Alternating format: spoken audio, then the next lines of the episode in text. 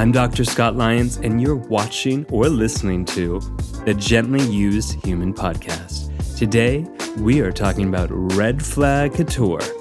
You know, when you chase those red flags because it gets you all hot and bothered, when those trauma tingles get you all mixed up with the idea of love, and how to heal those deep relational patterns, how to set some boundaries, and we're gonna laugh a lot. That's why I asked Nkem Ndefo and Kai Cheng Thom to join me today, sharing their personal wisdom and their deep understanding of trauma, relationships, and healing. Nkem Ndefo is a clinician, teacher, speaker, and strategist, and is the founder of Lumos Transforms and the creator of the Resilience Toolkit. Also, one of my besties. Kai Cheng Thom is a certified somatic sex educator, social worker, mediator, and certified personal coach. Her work focuses on the intersection of social justice, pleasure activism, and transformative approaches to healing conflict. She is the author of five award winning books. Oof, let's get this party started. Should we take some deep breaths together? I hate deep breathing. It always makes me more. It makes you hard? Sorry. yeah, it makes me hard. Wow. Okay. well, that begins our show. Nkem, I'm going to kick it off with you. As a former model, I'm wondering if you can help us unpack what is couture? Oh, you got me wrong, hun. I was a teen model. I was a teen model. Teens don't do couture. Oh. No, we don't we don't do couture. I'm like a I don't know, a former um like a child actor grown up. Right? Like a child model grown up. I was briefly a model. I just need you to know. She was on the cover of a couple magazines. I was not I on the know if you cover of a couple that. magazine. You were not. Oh, well, I was a sass the sassy girl. Oh my god! Will you email us that? I want to see you on the cover of Sassy. Are you too young to remember sassy? Okay, how old do you think I am? 45? Um 30? no, you're in your She's definitely in her early 30s. a lady never tells. A lady never tells. Okay, diving into our topic at hand. What is trauma tingles? Nkem, I, I feel like you are one of the originators of that term, but um, Kai, you are also one of the originators of getting into trauma tingles. So, I, I think this might be the first time I've heard the term trauma tingles, but I'm really? But you've definitely heard of red flag couture. I've heard of red flag couture many times. so let's start with just defining like what is trauma tingles and it's in relation to relationships the term just came to me um, in my dating adventures. I think when I first said it is, I am not doing trauma tingles anymore. Mm. That was it.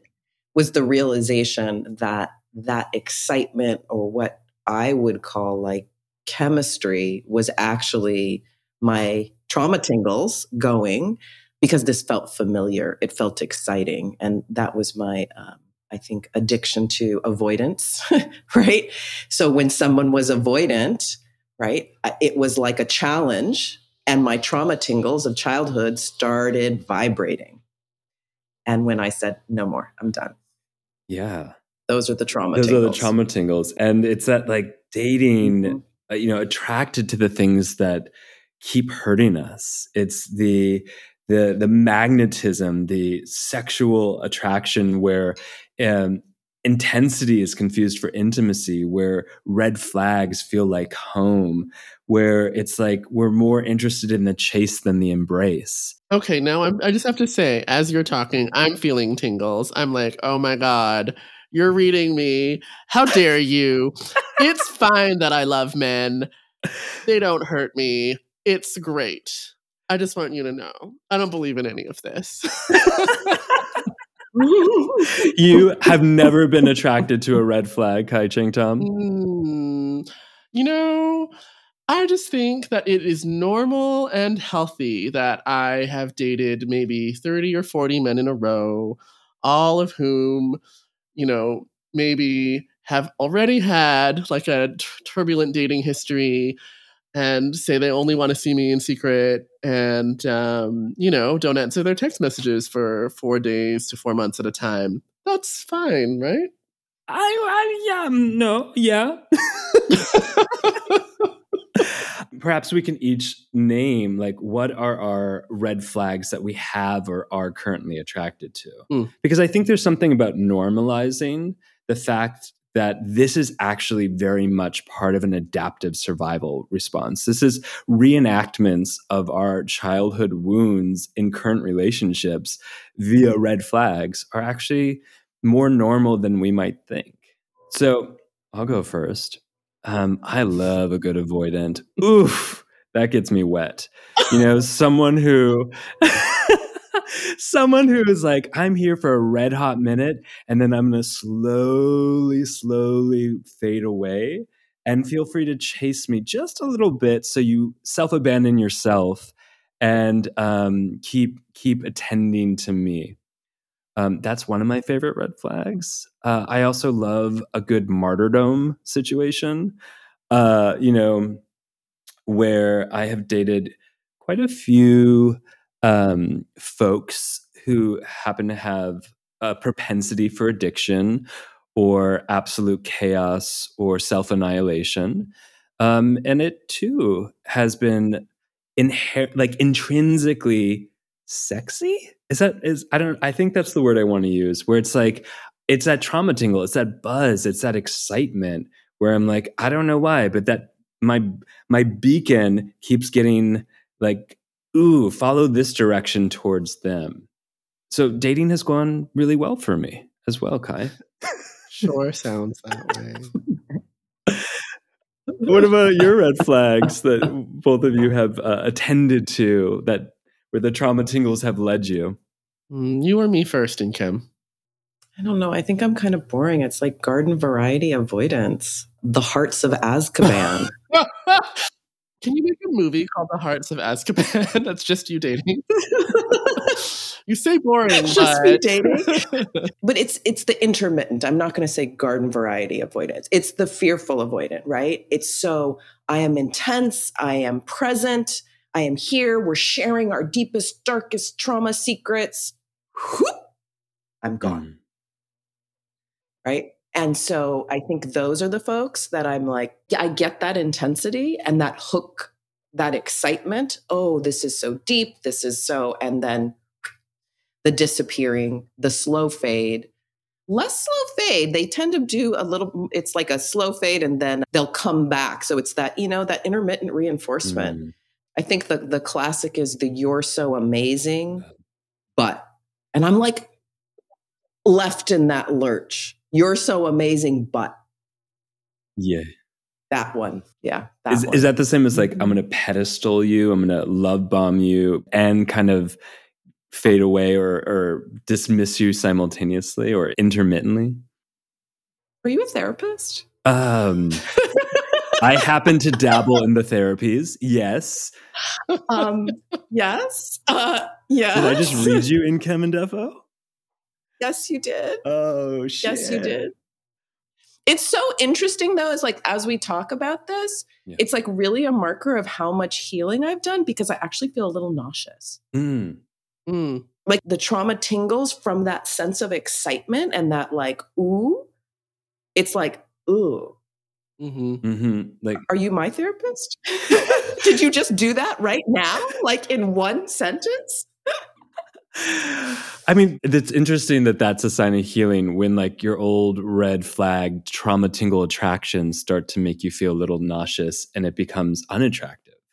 I mean, like I remember I used to, like read that and people say like, you know, like on, you know, Instagram pop psychology, make that whatever become a turnoff. And I'm like, how is this even possible? Like I couldn't even imagine it. And so I don't know what the the flip was, but it is it's wild. I'm sure I'm probably developing or uncovered another layer of trauma tingles. I probably need a little more therapy. Dr. Lyons Well, here um, we are. to uncover it. Maybe I'll discover more trauma tingles now. I don't know. I can imagine there's a lot of layers of un- unraveling trauma tingles, like where it's like, oh, I'm attracted to this unbelievable amount of chaos. And then I'm attracted to more like incognito chaos and then more subtle chaos.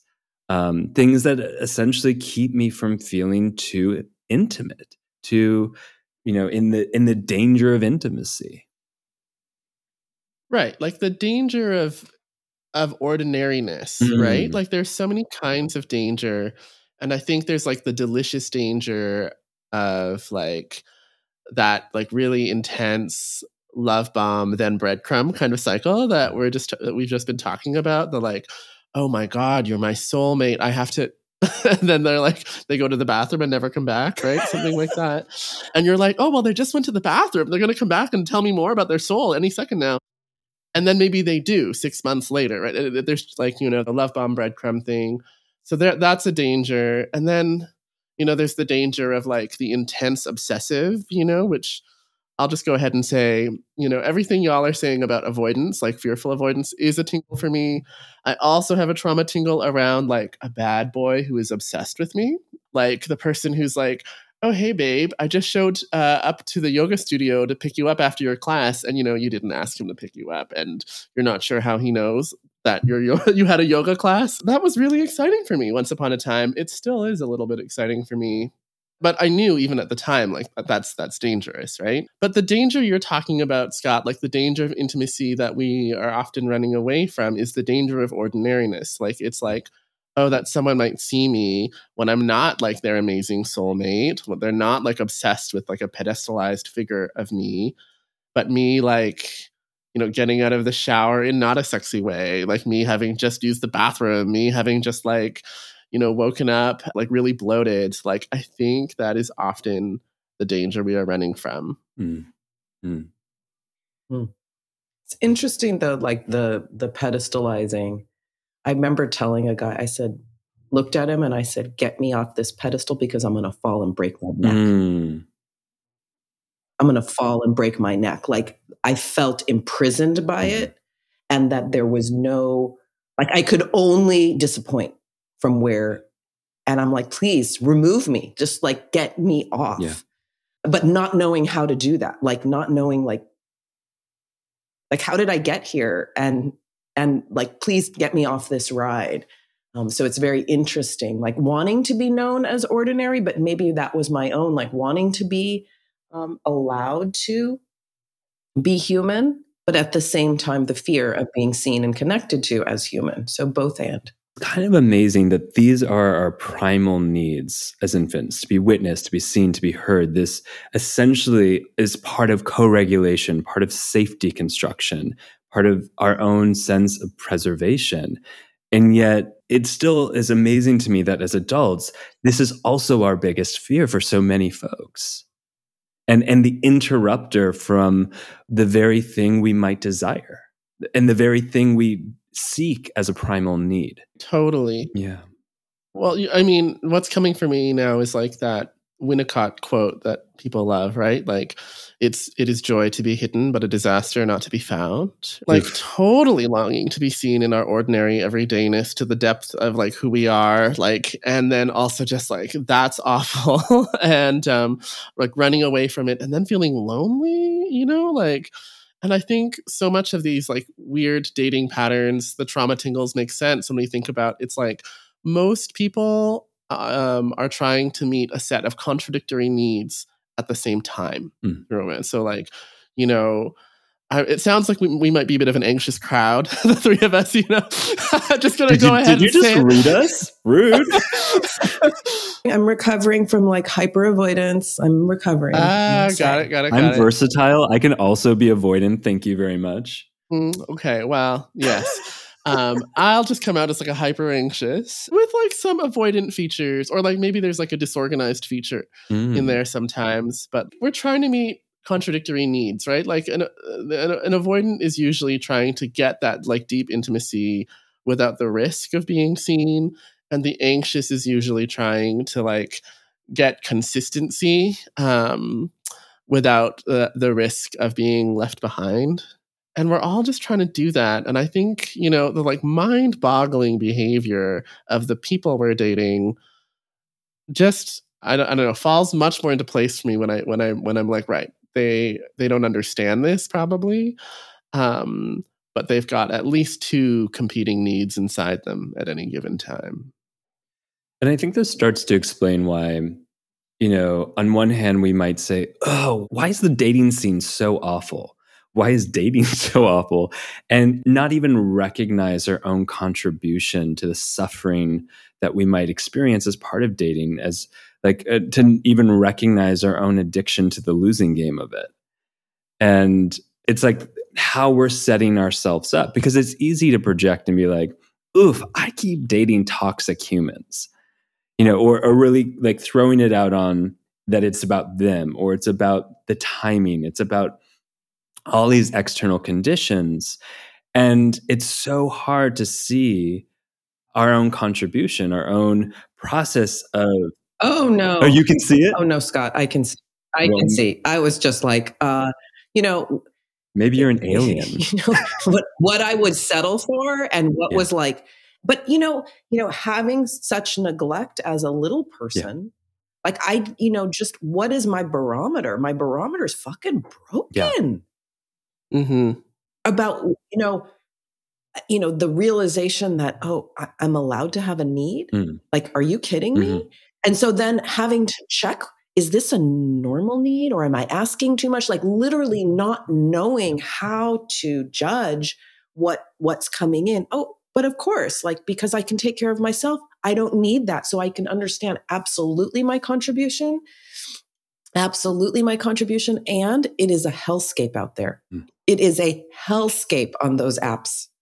it is both and. I'm just going to be very clear. Yeah, yeah it is both. It and. is both and. It is both and. Well, yeah, I agree. It's both and. Like, I, you know, so I, I do want to say for for the purpose of insight and also for the, like my own ego, I'm in a happy marriage, right? Like, um, I've been in a relationship for eight years, and more or less i find it miraculous. I'm not sure how this happened like it total accident you know like um, my amazing spouse is just so incredible and i'm also polyamorous. I don't need to date other people to find great love because i have this person um, that i have amazing ordinary everyday love with um, and we've had it for eight years but I still go to the apps, even though there's this amazing other person. Um, because something is addicted in me, right? Like there is like this thing where I'm like, I'm still looking for um, something, and maybe sometimes I'm looking for you know more great, amazing love. That's also a possibility in polyamory. you know, that I think that's the healthy polyamory. But you know, I also know myself, and like there there is something I think about the drama of the chase or being chased, obsessing and being obsessed over that I can't live without. And like I think that's just fascinating because it's totally a hellscape, right? And like, I, I ask myself all the time, like, if my needs are already being met, like in this uh, like wonderful marriage with this wonderful person, why do I subject myself to this? you know, when a more logical person might be just be like, I'll get in and like get out, you know? Is it ever logical? Is it logic have anything to do here? like, not at all, not at all. I'm also like, I practice relationship anarchy, which is not necessarily polyamorous or monogamous. It's like whatever the agreements mm, are totally between the folks involved. So I've been both polyamorous and monogamous. I can only tolerate so much on those apps. It really is a hellscape. And I think, um, like I have carpal tunnel from all the left swiping. Like it's significant. It's really significant. This is how much better I'm coming out of trauma mm. tingles. Sunglasses in the first picture, swipe. Mm, nice. Back turned away in the pictures, swipe. Can't bother to write anything, swipe. Left, left, left. Like, so just even the things that would be, oh, look, there's a mystery, there's an intrigue, not mm. even. I realize like a big part, because I'm actively dating right now, is looking at people who are already nesting or who are already living together, who are already partnered. As a polyamorous person, that's not a problem for me. But I realized what a setup for me because I really do want a entangled life partner. Mm-hmm. And so by looking for some, no one really has two life partners. I mean, maybe someone has amazing capacity, but let's be honest. And so I was looking for basically being somebody's secondary, knowing that they had an upward limit about how much they had to give. And I'm like, what am I doing? Mm. Mm. And so even though there were some amazing matches and the, it's like, ooh, this is like feels really great, I realized I was literally setting myself up for repetition. And I was super proud when I just bowed out. I just said, You're great. I really love this connection. And I realized that there's an upper limit of what's available. Trauma tingles deactivated. Yeah. oh my God, this celebration.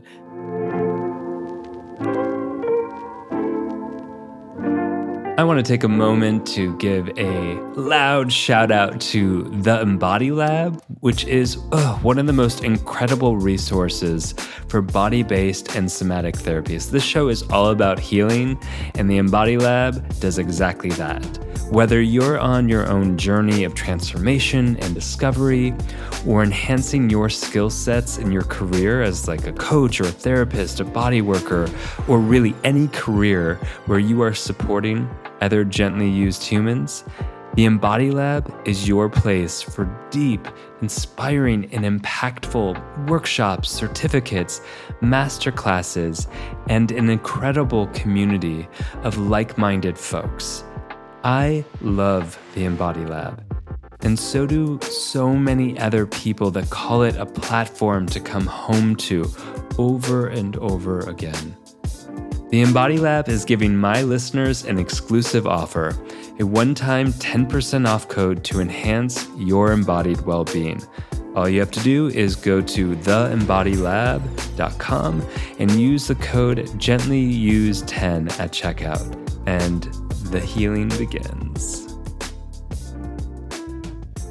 You're really getting to like rewiring the reenactment pattern and I, I i would love to like deconstruct for everyone like you know because the trauma tingles is this you know we talked about like this invisible beacon. It's drawing me towards either the familiar or the place where i will continue to be in the cycle of typically unhappiness or suffering or frustration.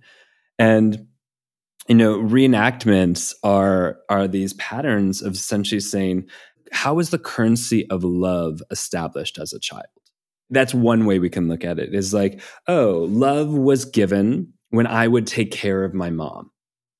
Like when she was sick or when she was depressed, um, then I would attend to her and suddenly I would feel a witnessed or seen or held or important going back to Kai's word, like important. And then that becomes the currency for love that I repeat, I reenact it, looking for all the places where I can be that martyr so that I can feel the currency of love that I know. And this is why, like, going back for a moment to saying, like, how am I setting myself up to still be in the same situations? Like, and it's disappointing like uh, here I am as the martyr taking care of this person, and then I have this need because I'm human, and they can't meet it, and I and it feels devastating. Mm-hmm. And it's mm-hmm. like, uh, you know, I was I was talking to this uh, friend yesterday, and he gave this great quote: like, if I walk through the day and I see an asshole, they're probably an asshole. If I walk through the day and I think everyone's an asshole, it's likely I'm the asshole the way that I am continuously finding myself in the consistency of like frustrations or the hellscape or the disappointments of of relationship that reaffirms even a limited belief I have about myself like I'm not worthy of love.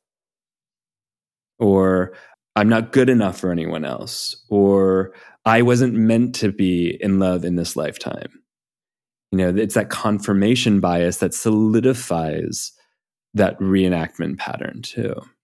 You know being a trans woman dating is like running into the same pattern over and over and over again as well. And mm there's like an undeniable part of that that is like an external reality right? So mm-hmm. i've dated probably like 900 men um, and all of the well i can't even get a second you know, date you Kai. Let's just say, you know, I'm I'm amazing.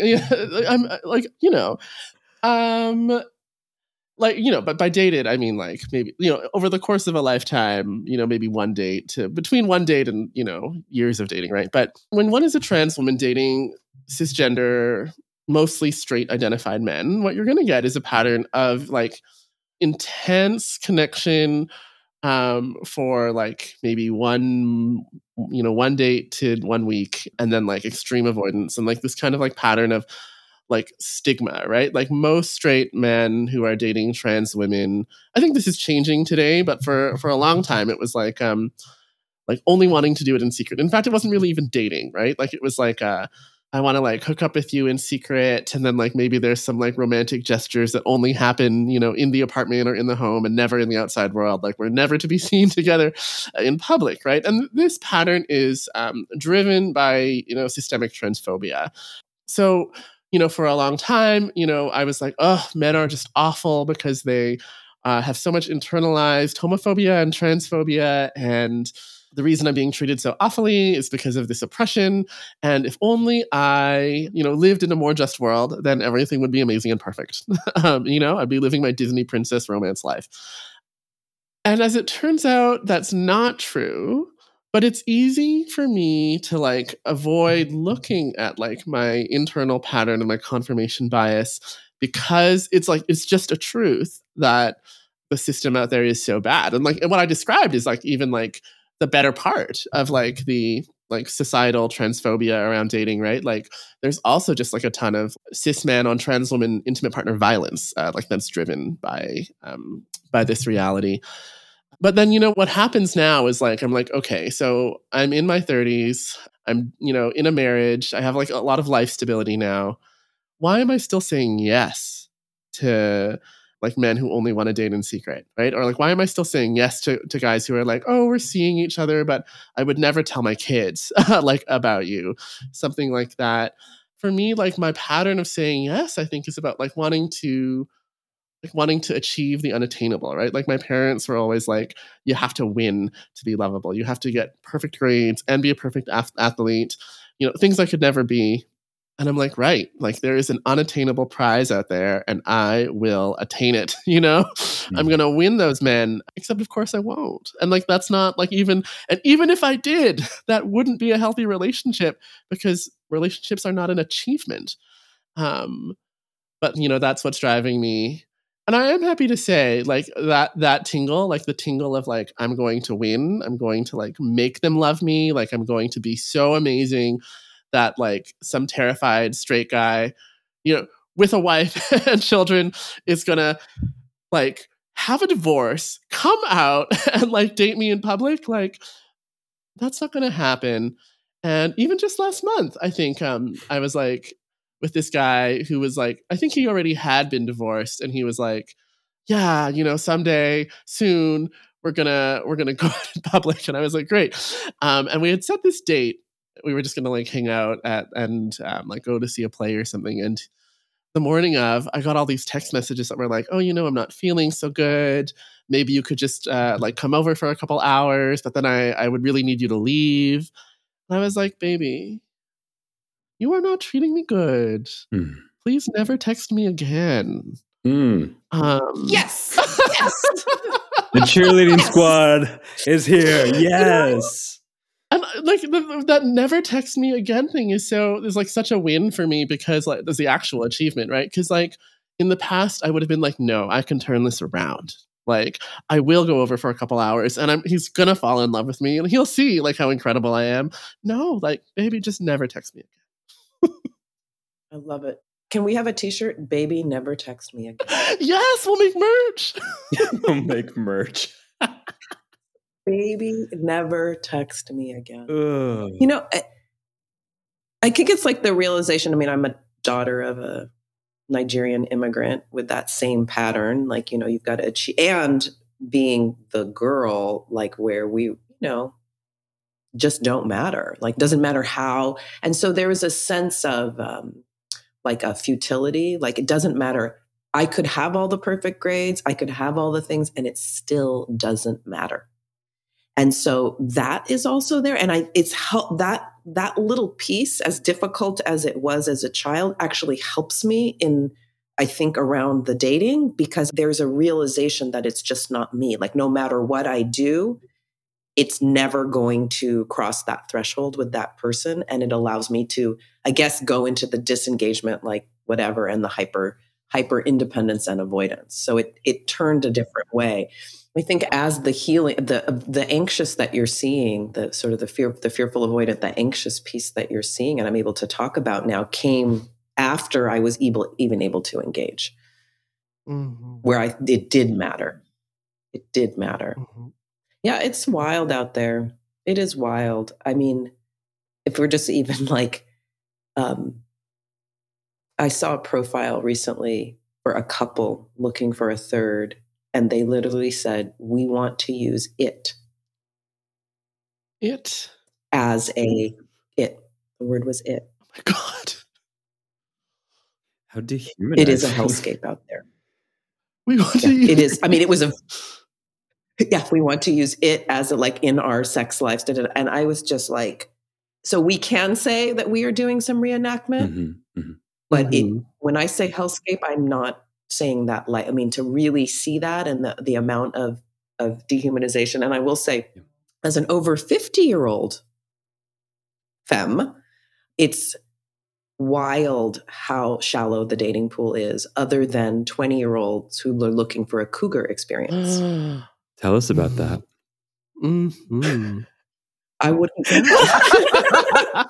left swipe. Left, left. Swipe. You're healing you know yeah, what? no, i'm not I'm not doing casual sex at this point in my life. That was also a big thing. It's like junk food for mm. me. I can't, it does not nurture me. Mm. Tastes good, feels spicy, and I don't feel, I feel empty. And, you know, it's like if it works for folks, great. But for me, just right now, again, the trauma tingles one by one have been deactivated. It's a little boring, mm-hmm. I have to say, but boring in a good way, like in a peaceful way. And so when something comes and it has that same level of spice, it's like, ooh, it's actually jarring for my nervous system. My nervous system is in a different place where I'm like, I just want peace. Like I just yeah. no, just know. Yeah. So those red flags would, you know, that used to be like, ooh, you could make a beautiful dress. Mm. A couture dress. Couture. I'm just like we circle back. Yeah. circle back. Yeah. You know, I have a question for both of you. As you both know, I love you both very, very much. How do I know that's not trauma tingles? Wow, confrontation. Confrontation. Ooh. This is like an encounter group from the 70s, man.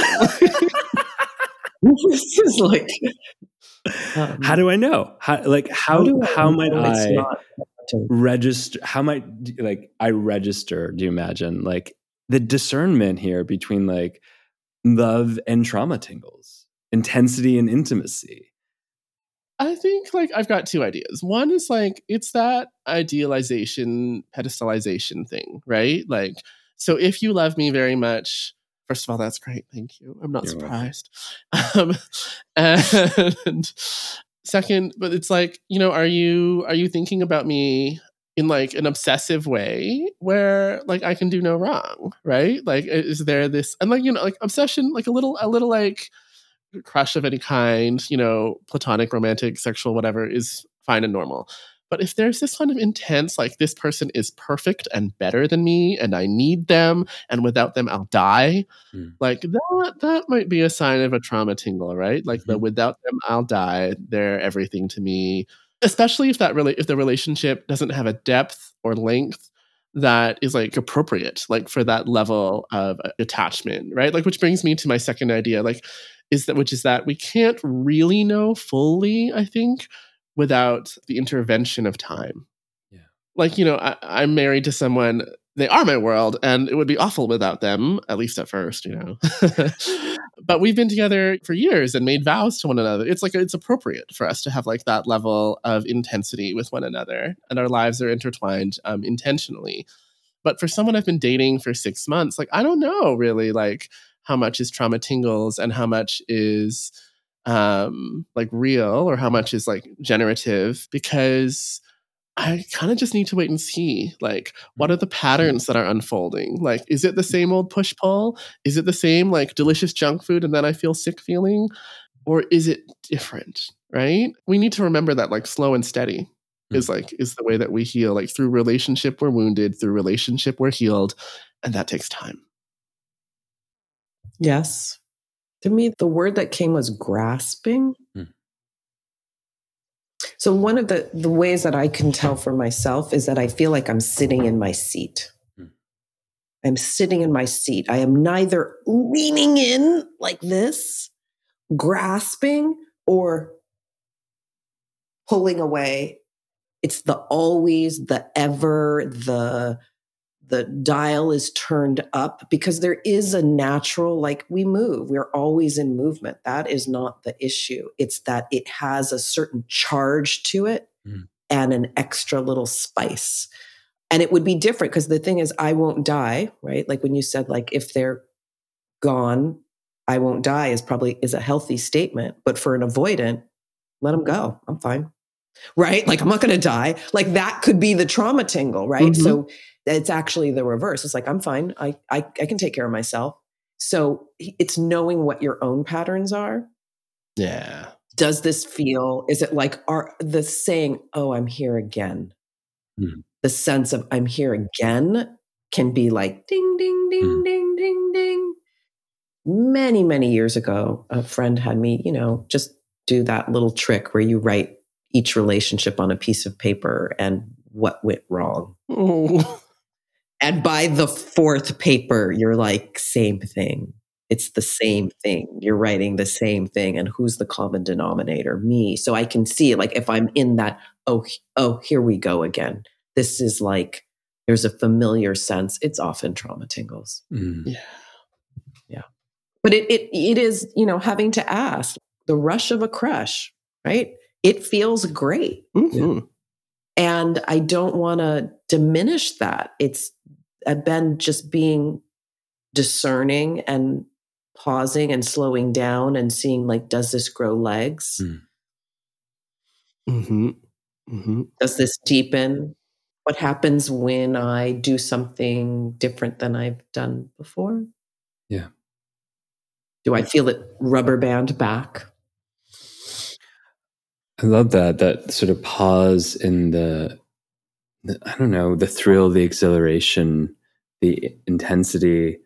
It's important to recognize it's not going to stop the relationship to pause and reflect. And I, I'm hearing like if there's an there's such an urgency that pausing feels like destructive, that's probably a good indicator that it's trauma tingles.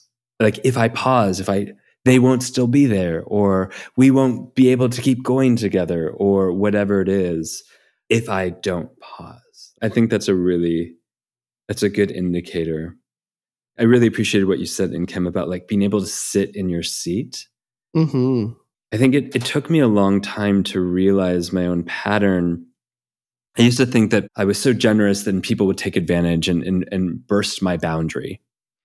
And I, I realized uh, most recently when I was seeing someone that I I was annihilating my own boundary, my my own grasping, my own reaching out, my own chasing of them, which was my own self abandonment, was essentially annihilating my own boundary, and then I was left feeling obliterated and needing them to sort of clean me up or to clarify where I was and it you know to me it was like such a big oh this this is the action of my trauma tingles. The trauma tingles are that invisible sensation that kind of led me to that same person where i could reenact my same pattern.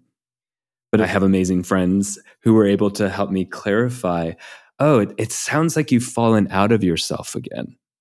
Oh you know can you check in and feel your own sense of boundary right now? Because even in your voice, it feels like it's all about them. And where the hell are you? And that sort of reflection process really led me to identify a pattern that manifested by following and, and trying to trauma bond and follow those tingles. I think about the self abandonment, right? When I'm self abandoned for connection, and then the person leaves, I am truly alone because they are gone and I am not with myself. Mhm. Both, Yeah. right? And that the realization is if I do not self abandon, if they leave, I am still with myself was such a turning point. It was such a turning point. It's like, oh, I didn't die. Mm. Mhm. Mhm. I didn't die, Yeah. right? I didn't die. And then that experience is um, imprinted and I can come back to it. And it becomes easier to, and has become easier to ex- say, yeah, this is a need for me. Mhm. Not, this isn't a want, this is a need. Does that work? Yeah. Is that, is this available with you? And it doesn't mean that that person is disposable. It just means that the way this relationship is configured isn't working for me and maybe we need to reconfigure it like in a good relationship anarchy style we'll reconfigure the relationship Hmm. in a way that's mutually satisfying but i'm not erasing my needs Yeah. Yeah. I love that Nkem. And I love that idea of like reconfiguring without erasing. Like, I think sometimes in like the self help world, where like dating is really still conceptualized within like a specific kind of like compulsory monogamy, compulsory heterosexuality, like kind of thing, there's sometimes this like idea that's like, oh, well, stop dating toxic people, stop being toxic. And then there's like this class of like good healed people uh, with reasonable needs and reasonable boundaries. And then those good healed people find each other and like date in their lovely, reasonable world. And I'm like, no, no, no, no, no. The, the apps are a hellscape because our inner worlds, you know, as human beings, sometimes they're a hellscape and sometimes they're just chaotic, right? And like, I don't really believe that um, the majority of us can actually transform ourselves into like that, like totally reasonable all the time, always super balanced, like perfect balance of like needing others and being with ourselves. Some of us are going to be more avoidant, some of us are going to be more anxious, and some of us are going to have like a like a flow of that in and out of our lives, right? It was huge for me when I realized first that I could say to the avoidant people in my life, you know, I have some needs around consistency, like showing up when you say you're going to show up, that will help me to feel not like I'm completely losing control of myself, right? Like it will help me to feel grounded and sane, not to be sanist, but it will help me to feel, you know, like that way if you show up uh, when you say you're going to show up. And if you can't do that, then we can't be together, you know, in, in Mm. any way. That was huge um, without shame, right? Like I was like, no, actually, it just makes me feel crazy when you say we're going to do something and then the day of, I have to ask you, are you going to, you know, are you still coming over? Are we still going out? And you say, oh no, sorry, I had to take my mom shopping or like whatever, right? Like, and then it was also huge for me to realize that I, it would be helpful, or it's often helpful for me to say to my avoidant partners, like, and you know what? Even though I need consistency, it is okay for you to need space. It is Mhm. okay for you to not have the frequency that like that I'm asking for. Like what I need is for you to show up when you say you're going to show up, you know, with some margin for error. And it's like I think what you're saying is what you need from me is like to not always be asking for contact. And there's not shame in that either. Like I think it's easy to shame like an anxious tendency as like clingy and crazy and obsessive and it's easy to shame an avoidant tendency as like toxic and shut off and like, you know, um frigid or whatever, but like really like it's about the agreement, right? Mhm. Like it's about like what what allows us to be together in a way where we are still getting pleasure from one another. And and maybe there's no set of agreements like that um, you know, in this lifetime for a certain set of people, or at least not in this month. Um, but that doesn't mean that our tendencies are bad, right? Like it, it, it just means that we're not a fit. and is there a way to make this fit so it's mutually satisfying because sometimes it just isn't and it's again not you know that someone's bad or good it's just d- can we make this mutually satisfying for me a biggest part is self-awareness that's a deal breaker for me when some i can't say men that i've dated oh i'm securely attached i've read the attached book and i'm like spicy. Mhm. Um, so the self-awareness to say like instead of enacting it is to say, I need space Yeah. instead of enacting it through behavior and then say, no, no, everything's fine. What are you talking about? That kind of crazy making? No, thank you. I think for me, like my tolerance is people who have a ton, not just a very polarized conflict within themselves. We all are ambivalent, but very polarized conflict. I'm not going on that ride. And like, I don't know what that would I don't like the word toxicity that much because it's so so Judgmental. stigmatizing. Yeah. Yeah, I mean, it's just really polarized and like that's a limit for me. Mm. I prefer the term the gently used human. Fair enough. Yeah. I like that. That's Yeah. nice. Do we get merch? You- Do we get absolute merch? And on the back it says, "Baby never text Baby me." never takes me back. yeah, yeah. Shame around like, here are 20 red flags to avoid. And these people are toxic. And it totally dismisses that this is a human being on the other end. And the quote unquote toxicity or the quote unquote red flags are adaptive survival strategies. Yes. Yeah. And so, what I'm really attracted to in my trauma tingles is someone else's ad- adaptive survival strategies and mine in a way that continues to reenact and replay what is familiar. Because familiar feels safe, regardless of safety. Familiar feels familiar. It's Familiar unsafety feels that familiar. we're right. Lack of safety is that um, the thing is, is I don't think people are disposable. It doesn't necessarily mean I want them close to me. Yeah. Mhm. Mhm. Yeah. Okay. So I don't difference. need to call you toxic. I can see that you're having a trauma response in all the kind of way. I can see your heart, you know, the Azkaban, like, you know, the closing of it. Mhm. I can see it. I know where it comes from. I, it makes sense. It doesn't mean I want to be in connection with it. And that without judgment, right? Because I, again, it's like the puzzle piece of my particular trauma and your particular trauma. It's not fitting for me Yeah. anymore. Right. Well, and you know what comes for me as I listen to you say that Nkem is like, right, yeah. And like, I don't have to label myself toxic also to know that some of my strategies to make myself, you know, feel okay or like, you know, some of my survival strategies are not pleasant for other people to experience, you know, and are counter to bringing them closer to me. Like, you know, I'm a classic crazy ex girlfriend, you know, like my actual tendency when someone is avoidant and kind of like drifts away from me is like to want to send them like 10,000 text messages, you know, like I'm like, I'm the person who writes so many emails, many, many long paragraphs about like, what did what are you doing to me? How could this be? Remember all the times that we're great together? And also, you know, like that is actually the impulse inside of me. I don't do it anymore, thank God.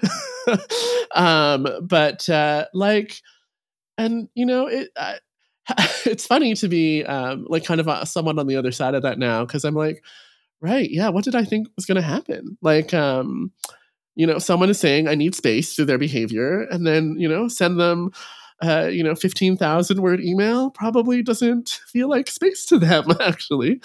Um, and it's probably not going to make them feel better about me. No.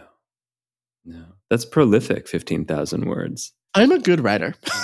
Uh, you have written several books, is that they including children's perfect. books. Yeah. Like, you know, like designed to make someone feel guilty about not spending time with me. And for, you know, that's like. Oh, I um, love weaponized empathy. Oh, God. Antisocial empathy. Oh, God. Uh-huh.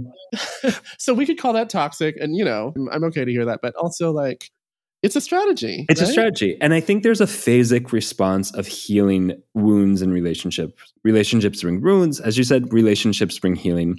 And there is a stage to which it might be really helpful to be like, oh, they're toxic. They're this label. They're narcissistic. They're da da da da da. They're, you know, all these things that maybe create a little buffer so I can attend to myself. But if I don't, if I keep using that to push and, and project, then I never really attend to myself. I've gotten backlash on social media for offering a rehumanization framework for narcissism.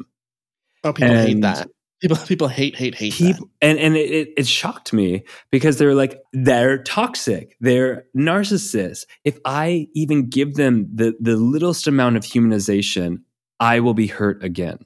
I will lose myself. I will lose myself. And it's an interesting thing of like, well, if the projection and the the labeling continues to give all the energy and focus to them and not to you, that is true. You will continue to lose yourself if you let go. Because perhaps, like in that same way of self abandonment, the hurt and the rebuilding never got to be attended to um, as a possibility. I you know I go the other way Yeah. where I give so many chances. I give so many chances and so much understanding that that's actually my way of self-abandonment. Whether they Mm. have a label or not, it's just Mhm. like, oh, but there's trauma. Oh, but they don't mean to. This is not intentional. This is a survival strategy. And I use that understanding as an erasure of my needs. Are we twins? Are we? We're totally twins in that way. and so the labeling, sometimes I understand it not even just as a way to push away, but a way to understand. yeah. Because being with a narcissist is highly confusing. Yeah, and so the like desire for that clarity, how do we hold on to humanity and just, you know, as Kai Cheng said, that perfectly balanced. My needs, your needs. my needs, your needs. And all of us have the need for humanity. So if my only safety rests on the dehumanization of, of the other, Yeah. that's a whole nother trauma tangle going on. Yeah. Totally. Well, you know what I'm taking away from that exchange between the two of you, which was lovely, is like actually like I I would be way more okay with like labeling even clinical like pathologization terminology if that didn't seem to automatically come with dehumanization, right? Like if we Yeah. could say, Yeah. oh, these are some signs of narcissistic behavior or like a narcissistic complex, even a narcissistic person. And what that means is that that person is A, probably having a hard time, and B, has probably lived through something where they needed to be a narcissist to survive. Yeah. Then, yeah, that would be very helpful. you know, like the label then becomes a doorway into empathy, the pro social empathy kind Yeah. if someone could look at, at Kai Cheng Thom and be like, oh, you know, that woman has like inside of her a classic crazy ex girlfriend because she has been driven crazy by men in her life, you know, that is really different from someone saying, oh, she's crazy, stay away from her forever. Yeah. Right? It makes me think about there's someone I'm I'm quite upset with in my life. And Is it me? I didn't want to say it on air, but yeah, it's you brought me onto the podcast. The- Kai, this is an intervention. Nkem is here to mediate my absolute frustration and disappointment uh, with how you've treated me as a friend. I can hear it. I can hold it. I seek repair. I can hold it. no, not you, love. It's this interesting thing, and it's like I could label that person for what they've done uh, continuously. And I said to uh, my therapist the other day, I'm realizing I have to stir stories up to generate the anger it's taking to maintain the boundary of not talking to them. And it's something I don't want to do long term Mm-hmm. and, and because I was like, it doesn't feel healthy to have to keep Mhm. doing that to generate the story of what they did to me when I was nine and the story they of what what happened last year that that made me need to take space. It's that same thing for me of like if the label is like, oh, they have narcissistic traits, fine. But if I have to keep restirring and replaying the events and the story to maintain the boundary, what is that price to me and my nervous system? My question is is there an alternate way to maintain the boundary because if the this person's behavior is you know so toxic Yeah. toxic toxic to you Mhm. She's talking about you, Kai. Oh, right. Sorry. Yeah. React. come on React. some way, in some way, Never I'm text me again. Never Never. text me again, Never. boo. Okay. it's actually i'm sorry it's going to be one of those tattoos where we can have it on our hands and we can just hold it up and go never text me never. again." Yeah, yeah. You know, this is a good idea. No, you're right. And and that's my curiosity too, Nkem. That's what I'm interested in is what is the way, the sustainable way to maintain the boundary that doesn't come at a cost to me. Right now, I don't know what that is, but that's it's certainly an inquiry, a curiosity I'm holding.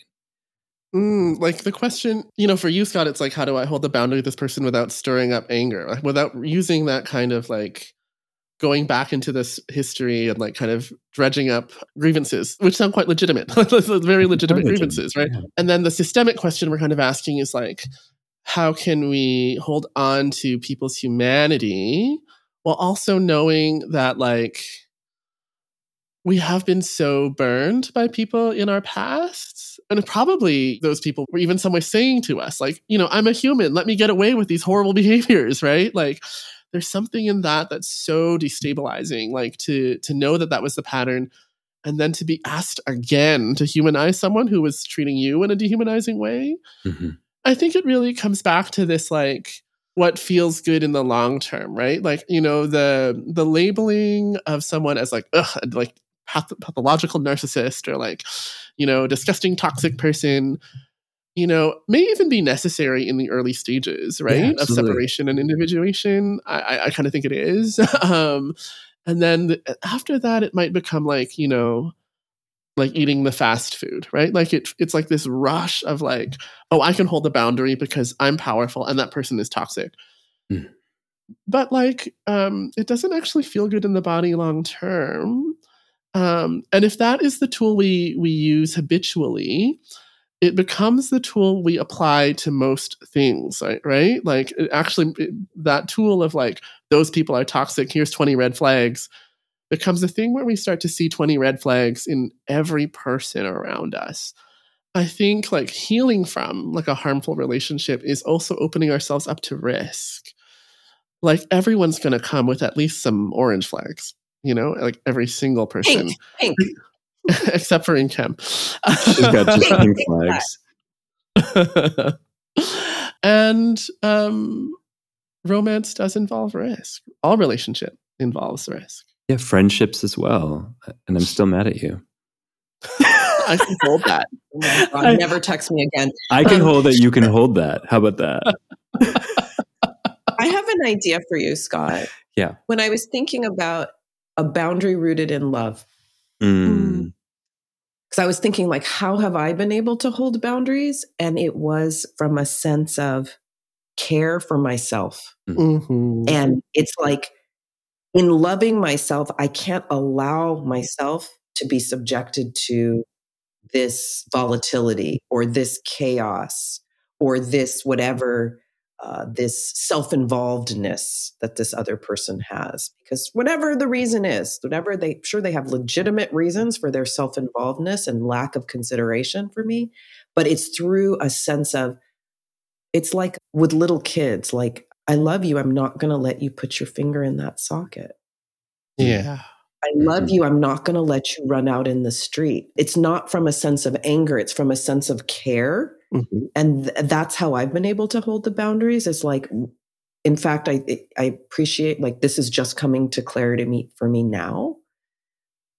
That when I've made different choices and I've been able to deactivate the trauma tingles, it was because I said to myself, I love you, Nkem. I'm not going to let you be subjected to somebody who treats you as if you are disposable. Like there's the word delight, right?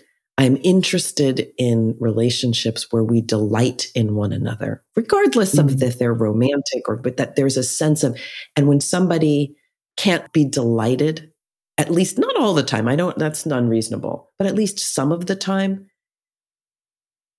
no, mm-hmm. because I delight in myself. So I think that's the place where the boundary shift happened. Mm-hmm. Um, I've paid my therapist a lot of money. I have paid your therapist also a lot of money. we share a therapist. Sometimes we Wait, go together. Yeah, we share. We are twins. We're, we actually oh, see the yes. same therapist. It's it's delightful. She's phenomenal. She's oh my god! Text do you want, me. Do you want to get in on this? yeah, you want oh, in yeah. on this one? Oh yes, I have. I have three therapists, and I have been looking for more. You're like poly. She's a one stop shop. One stop shop. She'll fix me. I'll be fixed. Oh my god.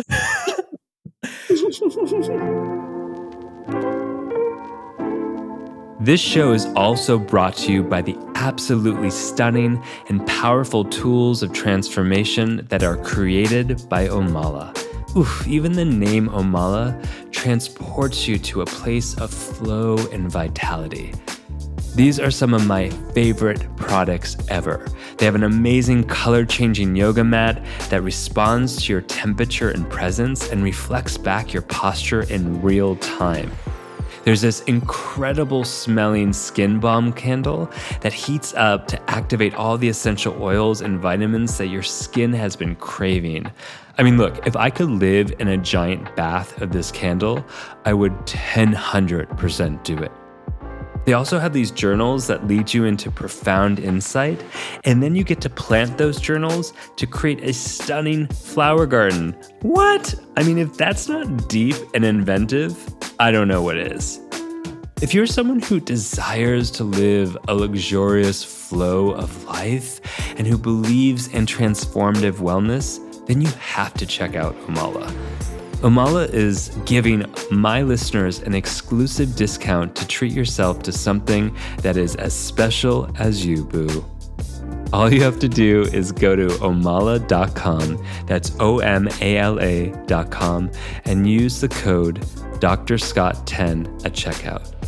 And a portion of every purchase goes to an incredible charity.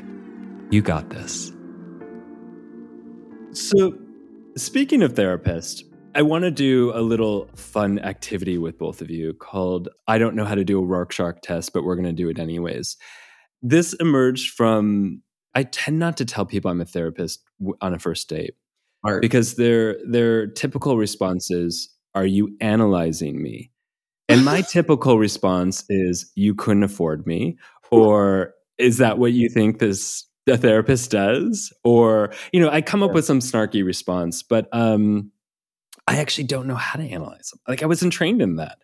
You know, I'm more interested in my trauma tingles anyways than when than what they're. So we're gonna do a little activity. And I, I asked both of you to create some Rorschach tests, which are basically uh, blobs on a page that will each show each other. And, and if you're just listening in the car or on your walk or wherever you are, we will put the the photos in the show notes and on YouTube um, so you can see what we are we are showing each other. And so I'm gonna I'm gonna show you one. Wait, but can we just? So the, I just want to say these aren't real Rorschach. These are not real. We we literally just created them all them. last night. Yeah, Yeah. Uh, we, I don't think any of us really know how no, those no. are made. No, or No, that's what I love about this is is we're each going to say what we see and then give a little bit of a, a an analysis that we're totally making up, just like we would on a first date with someone. Okay, so I made my Rorschach test uh, as like a Dadaist Rorschach test. So I just smushed a bunch of blueberries onto a page as, as my as my Rorschach test, and I and I would love to hear what you see in this situation. Uh, oh my god, would like the first first? thing I thought was vomit. To be honest, Looks kind of like bird poop. I'm sorry. go on, tell us the story of vomit. yeah, bodily excretions. Uh-huh. Um, but you know, those are actually very. So first of all, it, you said poop Nkem, and I said vomit, and those are excretory. Like that's like the body purging something. And you know, my tiny knowledge of Freud tells me that the excretion of like bodily material is developmental as well. Mm. Like, yeah, poop is about production. Like it's about like um, oh, like I can let go and like have like and I can and like make things. And vomit is like a rejecting of like a nourishment, like rejecting of like an attachment. It's like this this blot is saying to me like I can like let go and like create uh, like new love in my life and also like purge some like unwanted unwanted patterns. I also think you could be like an art critic Wow. right there. Like you just like I was a cultural studies major for I one see year. that. I see. Very good. Very good. Very good. Beautiful, thank you. Uh, does someone else want to hold up theirs? I have a few more. You did AI. Yeah, I was like, oh, you know, if AI, if Chat GPT is taking over our life, like let's see what AI can do for us. What were the Oh. words you put in? The key words. None. I just Oh, said Maybe generate. we'll analyze. I just said ourselves. generate. Right. So this is like it's like the I Ching. It's like it's randomly Yeah, generated it's but randomly connected generated. to you. Uh-huh. Can you see? Okay. I see two vertebrae and they're like having a stare down. Like one of them wants to take all the weight of the body, and the other one's saying, No, I'm stronger. I'm going to take the weight. And so they're just like visually dueling each other. The- like, It's a stare down situation. And um, it's creating a little bit of havoc in the body. It's creating a total like numbing because I, I believe that's C3, C4, cervical three, cervical four. Are you a physician? And um, Are you also a physician? Wait, stop reading me. uh, and the neuropathy is real. And and if I remember anything from Freud as well, uh, neuropathy is the internal desire to stop feeling. Numbness is the protective mechanism to which we can thrive. Wow. Wow, that was amazing. truly, truly. I see why they pay you the big bucks. Is that is that not is that not what you wrote into I wrote ChatGPT? nothing. It was a random. It's like just like it's like I Ching. I don't know. That- yeah, it's like yeah, you just typed Rorschach like and generate it's like Rorschach. this AI generator, and I just like kept until I liked one. Yeah, no, it's like you threw the bones, and like now we're just gonna read that. like I I see two angels. Okay. I see like two little angels at war with one another. Oh gosh. Um, it makes me think of um, Jung's like anima and animus. It's like you know, inside you, there are two attachment patterns, Mm, and they are struggling with one another. mm, And the one that wins is the one you feed. You know? Okay. mm. I see a unitary whole being pulled apart. And so it's being pulled apart into two. And so, yeah, that's what I'm seeing right there. It's actually like a pull. What is the agent or the energy that's pulling it apart? Mm-hmm. That's a great question. Thank you. I don't know. Silence is contemplation. I don't know. What is pulling it apart? Some big bang energy, maybe? Well, I- what this what this tells me about you. Okay, yeah. What? c- c- come on, tell me. Tell me about. What this tells me about you, Nkem, is possibly that you're not attending to the meta construction of things, how things are operating on the bigger end of it. You're really focused on the action and not the causation of the action, which is like I'm focused on this relationship that I've followed in Trauma Tingles, but not on the mechanisms of my developmental patterns that have orchestrated this reenactment. I reject your your analysis. That's a I read. reject your You analysis. threw some shade. And that would be five I dollars. reject Thank you your much. analysis. I live in the metasphere, right? I live in the metasphere. Oh, that is actually really true about Okay, you. how about this? It's the fundamental nature of this Mm. to be pulled apart. So, in and of itself, the Mm. energy in and of it is a splitting energy. So, like an embryo divides, it is not an external Mm-hmm. energy, it is the energy within that causes a natural division. Well, there are actually these polar bodies, Oh, I forgot two to that. three polar bodies, depending on the stage, that actually create the magnetism for the pulling apart of the embryo. But we don't have to get technical. Oh my God, my embryology is so. this is embarrassing. I'm trained as a midwife. Oh my God. This is, I mean, I have no idea what you all are talking about. we're talking about embryology. no, we're I just knew that. out I, just- embryology. I didn't get to the polls part. I was like, oh no. I have It's I, I have um, like first year biology, and that is it. all right, Kai. I'm gonna show you mine. Kai actually drew, which is impressive. Okay. Nkem, Mm-hmm. what do you see? God. A cow? I don't know. That's deep. Wow. Wow. hmm So you're saying I'm a cow? That's it? Just stopping there? That wow. Oh, it's pretty meaningful to me. You know, cows I are want to see it again. Let's see Okay. it again. Let's see it again. No. Um, I don't know. Mm, it's the sound I don't know. silence. I would have like a, it's like I- I don't even even have words. Like it's to me like are you allowed to interpret Rorschach through interpretive dance? Yeah, uh, it's harder for people who are listening to, to to hear the interpretive dance, but I could narrate your interpretive dance if you want to do it. but I just I mean it's like a it has a kind of a Okay. movement. It's like I don't have a there's just no word. So there's It's there's like a, a jazzy flair happening, folks. Uh, there's No a- jazz a, hands. No jazz in the chest. no jazz hands. Please be, be No sure jazz hands. No, it's a jazzy shoulder feel that you're Um, you're omitting. No, there's sense of like contraction, and as I do movement, then I can the words come. There's senses of um, contraction and um, energy, like really like um, like you know like lead. It's heavy, and it pulls in, and it's so heavy, and it's um, and then in other parts there's a, a fluidity and attempting to move away from these heavy lead like sensations. There you go. Wow, wow. Perhaps we can close with my nephew's drawing. I told him what we were doing, and I, I asked him to, to draw me a drawing and and sent me a photo. Uh, and so I copied it here because I, I'm not one to filter children uh, or adults. So here is the drawing. Oh. I'm so curious what you see. You know, it reminds me a lot of the hat or like an elephant inside a snake from the Petit Prince. Oh.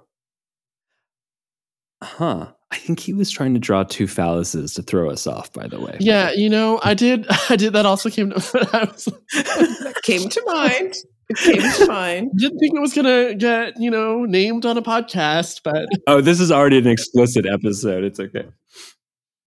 Yeah, but then what are the sticks? Then I want to know what the sticks are.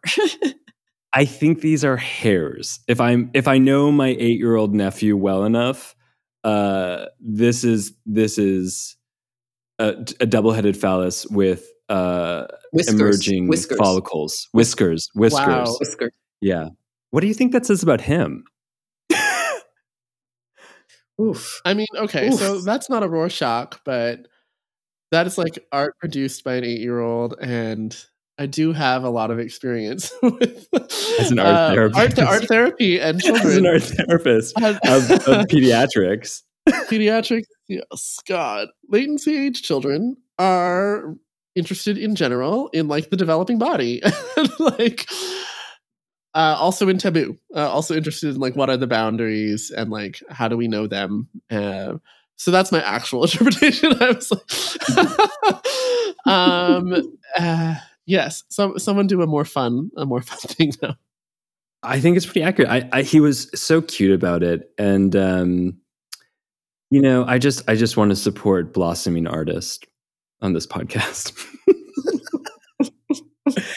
I mean, I agree. Just going back to trauma tingles, I mean, so many. I think following trauma tingles can emerge from the shaming of the body, and this is is such a, a an example of like when we. Uh, I mean, clearly he was trying to be provocative uh, to which I told him he did a beautiful art job. Which is not the response he wanted. No. no, no. He, He wanted, wanted to feel like I was shocked, which I would never give him the luxury and the privilege of that. uh, but but it is um it's cute. But yeah, so I mean to go back just as we wrap up around like the the trauma tingles, I mean I think shame is a is a really big instigator of where we shut down and and where we replicate even those places where we might get to replay the the opportunity to be shut down or not connected to ourselves or to feel old feelings. My friends, are there any parting words of around red flag couture, trauma tingles, or anything we covered? Little golden nuggets you'd like to leave people with today? I really want those baby never text me again t-shirts. You, you want the T-shirt yes. that says? Remind me what the T-shirt says. Baby never text me again. Mm. Mm, the Please, I think that's the merch. That is That's the merch. Okay, so we got a Um, whole I think merch I really line like emerging. the Uh, so you know, this is the first time we've ever actually talked about dating, like as as a group, and I am delighted. I just really like that whole thing about like you don't have to dehumanize someone to know who they are and to decide, you know, whether or not you want them close to you, and also you don't have to shame a pattern. Um, like we don't have to shame. We don't have to shame our attachment patterns. We can make agreements around how to be in relationships in a way that works for everyone, including not being in a relationship. So I liked that. Hmm. So wise and balanced. What are you like a Libra or something? No, you're a Scorpio. Uh, I'm a Pisces. I'm a oh, yeah, one of a little fishy. oh, a little fishy. Oh, I definitely think I might have just got my next tattoo. Baby, never text me. That's your golden nugget is that you just got your tattoo. You also had two big epiphanies today. Yeah.